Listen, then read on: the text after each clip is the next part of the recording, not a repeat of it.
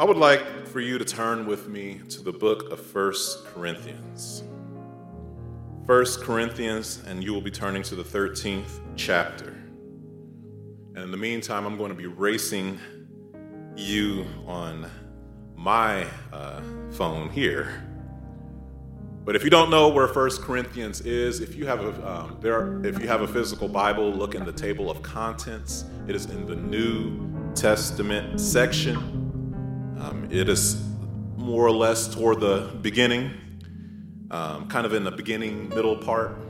Uh, once you get to the first, once you get to First Corinthians, turn to uh, chapter 13. That's the big number 13. And then once you're there, uh, we're actually going to be coming from the entire chapter, but we're going to just read the 13th verse. Uh, so that's going to be the last verse. First Corinthians um, chapter 13, verse 13. When you have it, say amen. If you still need some time, say, wait a minute. Wait a minute. Amen. Amen. I'm usually the one, only one that says, wait a minute. Amen.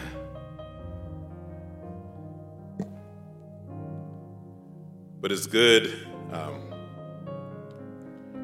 as I always say, that I like to hear, wait a minute, because that means that we can read the Word and have access to the Word. And if you may not know much about our history, that wasn't always allowed. Hello? So it is a blessing to have the Word of God, to be able to read the Word of God, and to not have to do so in secret. Amen? Amen. If, if any of that surprised you or confused you, you really should come to our Black History program next week.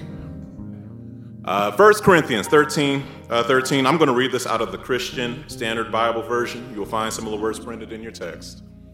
Um, if you can't find it or have trouble seeing it, the words are on the screen.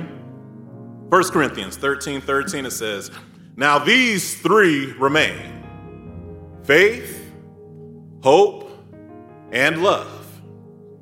But the greatest of these is love.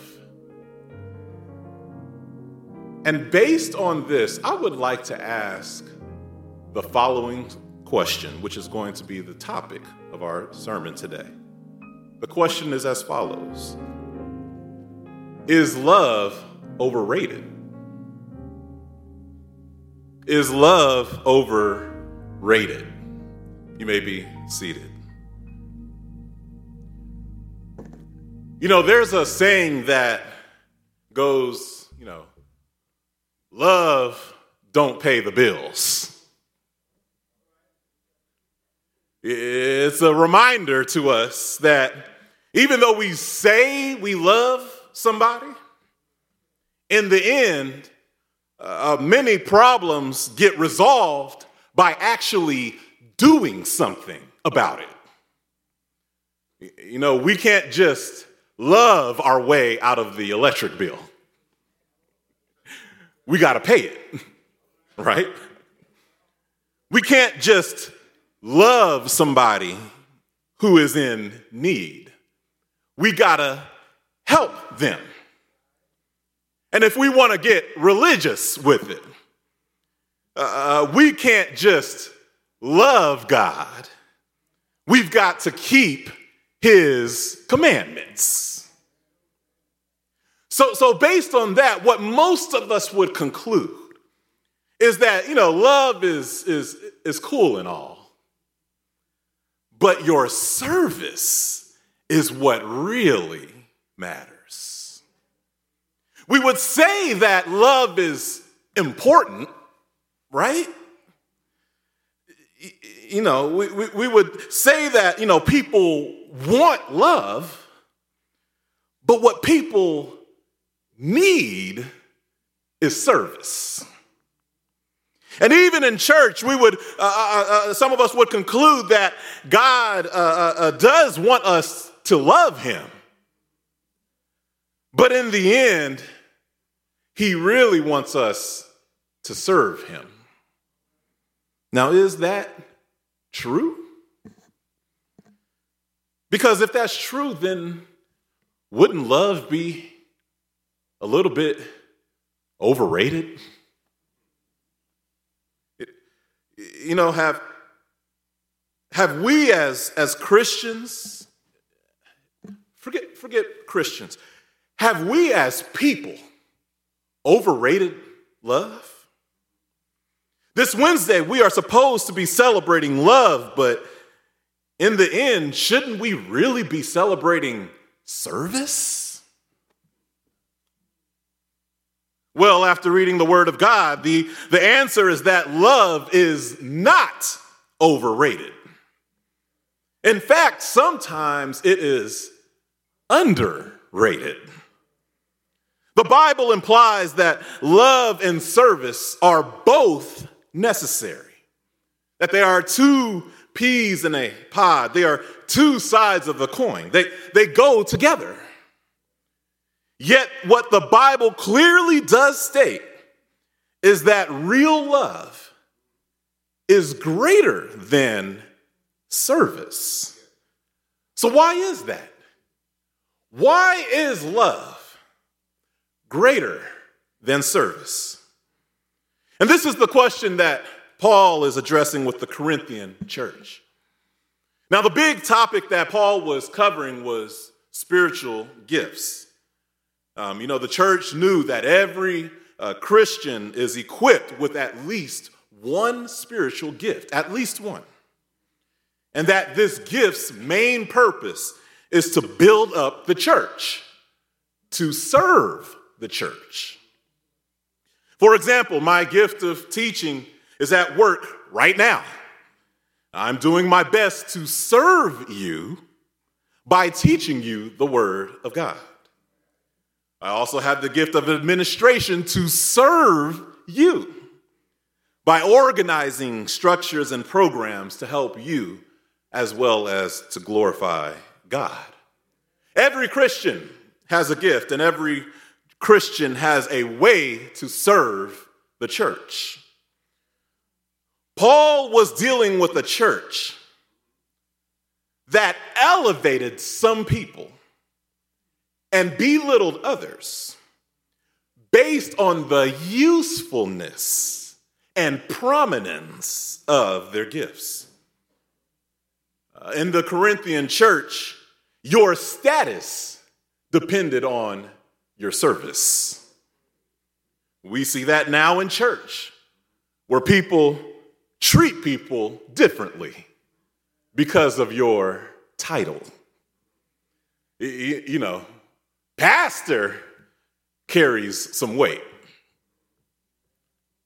You know, trustee, ooh, that carries some weight. You know, chairman comes with power, but assistant, not so much. Volunteer, eh, plain old member, meh. So, in a church like this, uh, you can see how if everybody is throwing around titles and, and, and, and, and how they have uh, better gifts than other people, you could see how love would take a back seat.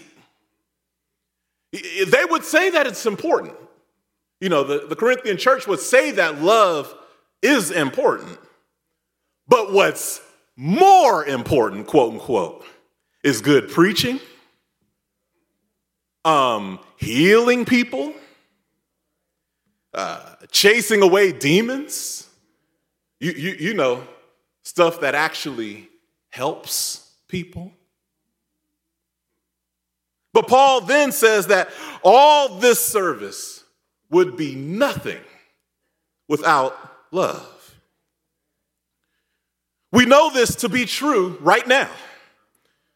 Imagine that this Wednesday, your significant other, and if you don't have one, imagine one.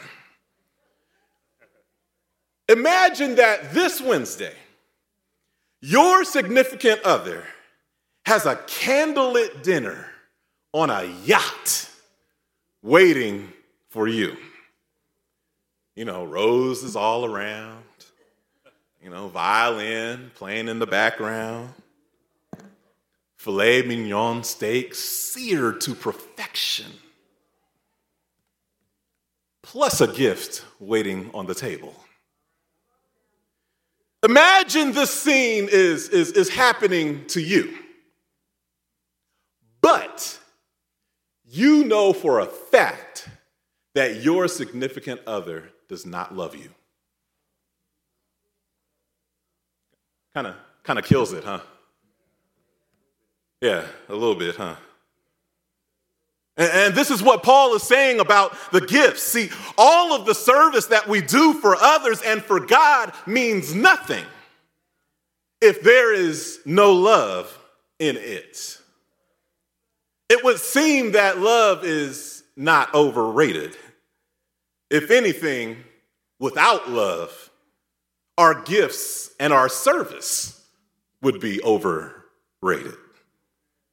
But then Paul makes another interesting point. He says that our love is fundamentally different than our service because service will end, but love never ends. 1 Corinthians 13, 8 through 12 reads, uh, uh, Love never ends. But as for prophecies, one of the gifts, they will come to an end. As for tongues, another one of the gifts, they will cease. As for knowledge, another one of the gifts, it will come to an end. For we know in part and we prophesy in part, but when the perfect comes, the partial will come to an end. And he gives an example. When I was a child, I spoke like a child. I thought like a child. I reasoned like a child. When I became a man, I put aside childish things. Came to an end. Verse 12 For now we see only a reflection as in a mirror. But then, he says in the future, face to face. Now I know in part, but then I will know fully, as I am fully known. Paul is saying that when we get to heaven, the gifts that God has given us, you know, the ones we like to brag about, you know, the, the positions we like to hold in this world, all of that will no longer be needed in heaven. Our service will end, but love will never end. Let me use another example. You may be great at your job, but if something happens, whether you quit, get fired, become incapacitated, or die, you find out the hard truth no matter what position you have at your job, you are always replaceable. No matter how good you are at your job, your job can and will move on without you. But I can tell you from experience that if you leave a good impression, you will be missed and loved long after you've left that job. Why? Because service ends, but love never ends. Another example if you are the one paying bills at the house, or cooking, or, or taking the kids back and forth, and you die, this might sound hard, but the family will figure out another way to survive. They will. And in that respect, yeah, the family is going to move on. However, you and I both know that when somebody passes away, that the family will always miss them and love them. Matter of fact, why, why do we have grave sites or, or urns? You know, if we're just thinking real practical, if so and so is dead, they, they, they don't have any use to us. You know, they can't serve us, they can't even serve themselves. So just throw the bodies away, right? But you and I know that there's something wrong with that, right? We, we, we know that they will always have a, a hold, a place in our hearts forever, and we want to memorialize them in that way. Why? Because service ends, but love never ends. Love is greater than service. And in fact, this is what makes the gospel so wonderful. John 3:16 out of the King James Version says, "For God so loved the world that he gave his only begotten son, that whosoever believeth in him should not perish, but have everlasting life." Romans 5:8 says that, "But God proves his own love for us, and that while we were still sinners, Christ died for us." The gospel is that Jesus Christ the Son of God, willingly chose to die for our sins so that we would be declared, be declared righteous and innocent before God. 2 Corinthians 5:21 uh, declares that he made the one who did not know sin to be sin for us, so that in him we might become the righteousness of God. But the gospel is not that Jesus not just that Jesus died. The gospel says that on that same Friday that Jesus died, uh, he was buried. But on that early Sunday morning, he rose again.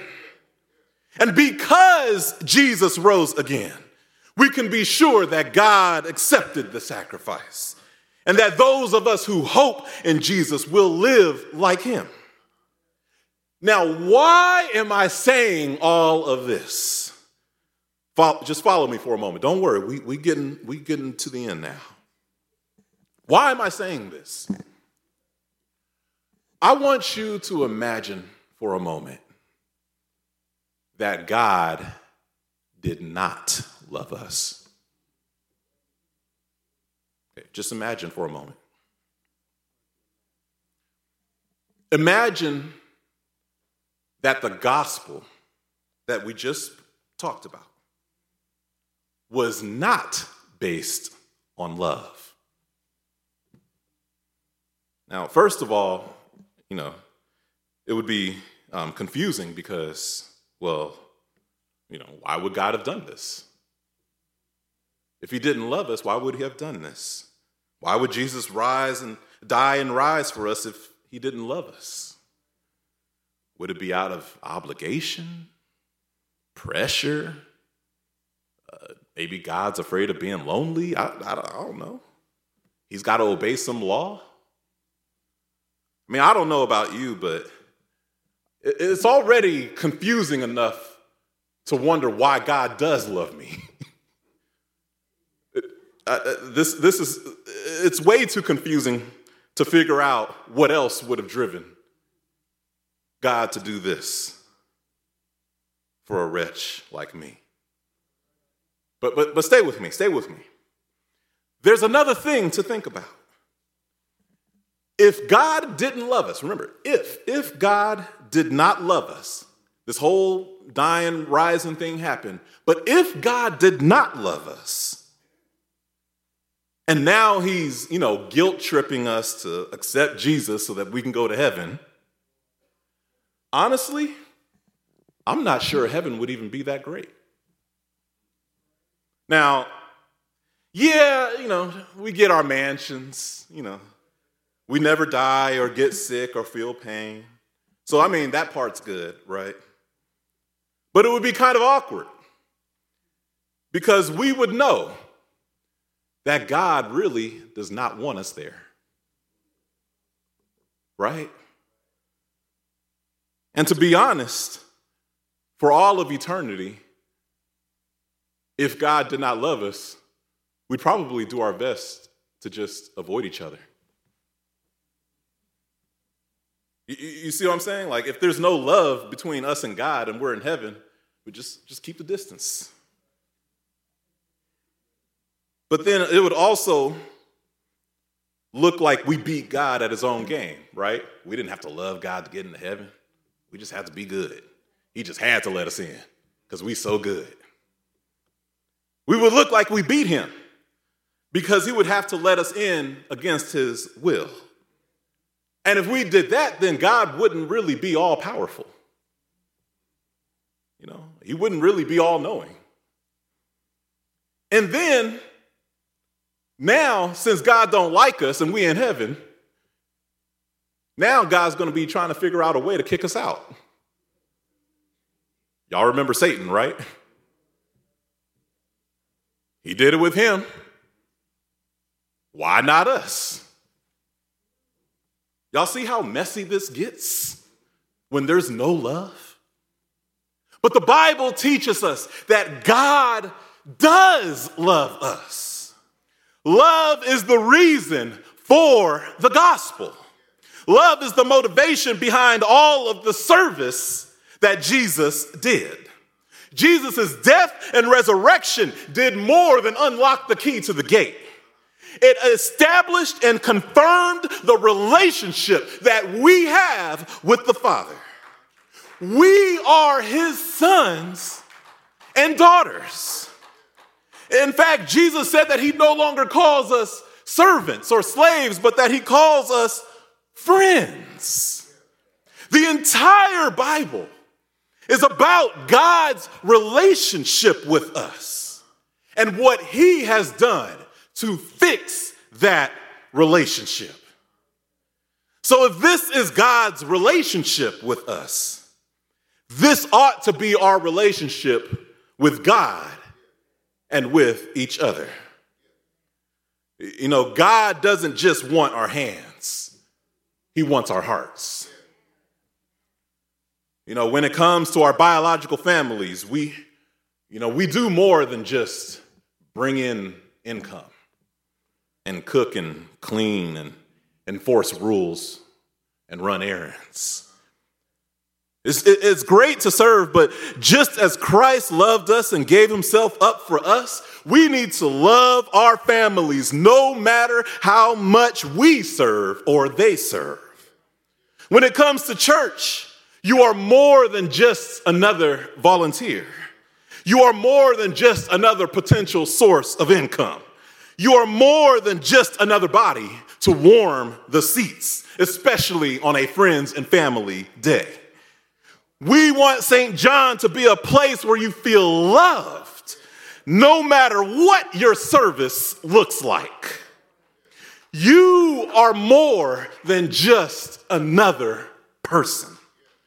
God created you to be in relationship with you and for you to be in relationship with Him and others. Jesus didn't die and rise just for a, another person. And you are not here just to do a job. You are here to love and be loved. So, as I begin to close, love is not overrated. 1 Corinthians 13 13 says, Now these three remain faith, hope, and love. But the greatest of these is love. If God Himself says love is the greatest, it can't be overrated. When God Himself, uh, when God Himself has made uh, the entire Bible, and in particular the gospel, about how much He loves us, it can't be overrated. God's service to us was and is supremely important. But as we've seen, it would be nothing without love. Same for us. Our service to God and to others is nothing without love. So, therefore, I want to leave you with a question What relationship do you have when there is no more service?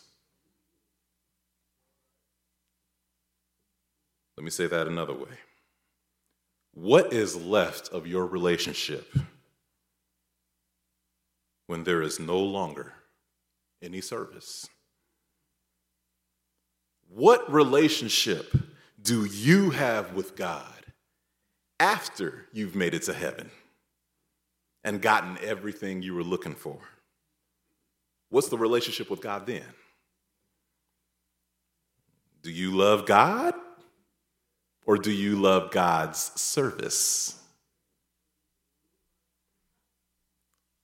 What relationship do you have with your family, with your friends, with your church once you can no longer serve each other? Do you love them or do you love how they serve you? Keep in mind that the gospel is that God, knowing that we could never do anything that would improve his life, still loved us and served us to show his love for us. Uh, love may not pay the bills, but love makes sure they get paid. and love will be there after they get paid. Service without love is overrated, but real love is never overrated.